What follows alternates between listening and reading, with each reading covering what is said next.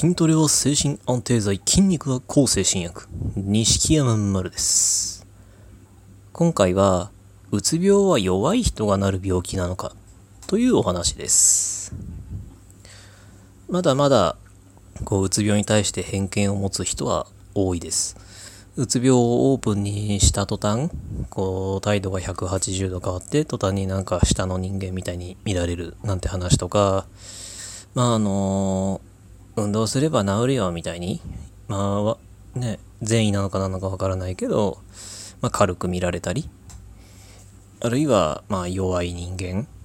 現代っ子がなる甘ったれ病みたいに、まあ、途端にこう見下されたり、まあ、うつ病で働けないともなると、今度は余計にゴミくず扱いをされたりなんていうのは、まあ、決して極端な表現ではなく本当にあること。だと思います。では、じゃあそういう偏見をぶつけてくる人たちが持っているような、こう、うつ病は弱い人間がなる病気だっていう認識は正しいのかって言ったら、まあ僕はそんなことはないと思います。そもそも、そんなあの、絶対その人たち別に精神医学の専門知識があるわけじゃないですし、まあね、どっ、なんだろう、こう、打つっていうこう文字のイメージとか、なんか、なんとなくな偏見にその、ななんとなくなイメージで言っているだけだから、まあ、そういう人たちの、こう、なんだろう、単純なものの見方が、その、正しいはずがないんですね。医学っていうのは多分そんなに単純な、ね、素人がちょろって考えてわかるような、そんな単純なメカニズムな話ではないと思います。で、じゃあ、そもそもその人たちがでも強いっていうイメージを持つであろう人たちっていうのは本当にうつ病にならないのかって言ったらそれも違います。どう考えてもあのすごいあの雲の上のような存在だったりまあ間違いなくこの世の中で強い人間っていう扱いをされるであろう人だったりまあ一般人がどんなに努力したところで必ずたどり着けるようなそんな甘い領域ではないようなレベルまで達した人たちそれだけのすごい努力ができる、まあ、言ってしまえば強い精神力を持った人たちでもうつ病になっているんですね。で、まあ、検索すれば結構出てくるんですけど、まあ、そのうちの一部をちょっと紹介したいと思います。まあ、具体的な話まで掘り下げると長くなっちゃうのでざっくりですけど、例えば、あのまず、ボクシングの世界チャンピオンそれもあの3階級まああのボクシングこうこう階級のあるスポーツとかよくわからない人もいるかもしれないですけどあのまあなんだろう体重制限とかがあるんですね格闘技によってはその体重制限をまああの、まあ、体重によって分けられてるいくつかのクラスがあるんですけどそのクラスを3つそれぞれの階級で世界チャンピオンになったっていう3階級制覇っていうのを成し遂げた、まあ、プロボクサーがうつ病で、まあ、自殺してしまいました。で、まあ、テレビであの昔格闘技を見てた人なら知ってるかな？K1 っていうのがあったんですけどその K1 っていう、まあ、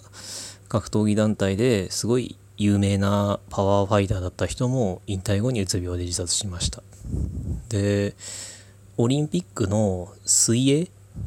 で、まあ、メダルをもうゴロゴロゴロゴロ取った。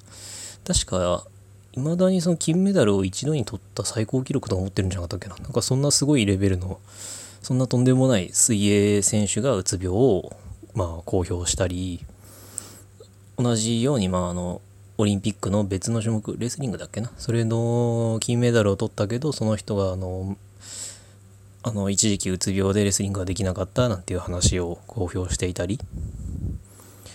で、まあ、他にも本当にもうムッキムキのもうそれこそ下手なボディービルダーでもかなわないだろうみたいなムッキムキの、まあ、海外の有名な俳優さんがその俳優になる前そのスポーツの道で挫折して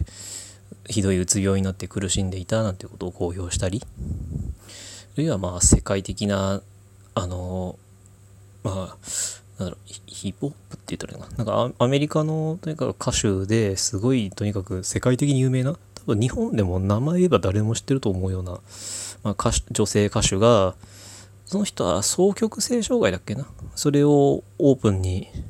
したっていうのでニュースになったりもしましたでまあ他にもまあ、ね、俳優さんとか、まあスポーツ選手、いろんなところにもいますし、で、まあちょっと公表はできないですけど、僕のところにも実は私もっていう声がいくつか来ています。もちろん、もちろんそれは絶対に公表できないんですけど、その人たちもはっきり言ってものすごいです。ものすごいこう努力を積み重ねたすごい精神力を持ったすごい活躍してる人なんですけどそれでもうつ病になっていますなっていう報告をされたりもしますそれぐらいあの間違いなくめちゃくちゃ強い人だろうって強い人間とか弱い人間って見方がまず正しいからさておき絶対強い人間って部類されるような人たちでもそうやってうつ病になるんですねしかもそれはあの検索に引っかかるレベルの超有名人だけですよ。そうじゃないあの、まあ、そあの検索に引っかかるほどの知名度はない人とかも含めたらあるいはうつ病を公表してない人とかも含めたら絶対とんでもない数でしょう。それぐらいどんな世界にもいっぱいいてどんなに強い強いって言われるような世界の人たちでもやっぱなってるんですよね。でねそれなのにあの弱い人間がなる病気ななんていう見方が正しいはずがない。だったらそういうすごい人たちがなってるはずがないわけですからもうそういう人たちが公表してあるいは死因として公表されてたりうつ病による自殺ってな風にこうあの公表もされてるようなそれぐらいの話がいっぱいあるのになのにうつ病は弱い人間がなる病気だなんていう見方をするのは絶対に間違ってます。だから、まあ、もし仮にあなたがそういうねなん弱いだけだとか甘えてるだけだみたいに言われたとしてもそれは言ってる方が絶対間違ってますから。でまあ反論したくなるかもしれないですけど例えばなんかこんなボクシングのチャンピオンがなったんだよとかって言いたくなるかもしれないですけどまあ、仮に言ったとしても多分そういう人たちっていうのは見方変えないですから多分まあ、何らかの形で都合よく解釈して多分なんか適当に文句言ってくると思うんでもう無視しましょう。でできるんだったら縁を切ればいいと思います。もうなんだっけな僕も確か言ったことあるんですよ。なんかこうこうこういうすごい人だってなるんだよとかって言ったら確かそしたら僕はいやなんかそれぐらいのレベルの人だったら逆にすごいストレスを感じ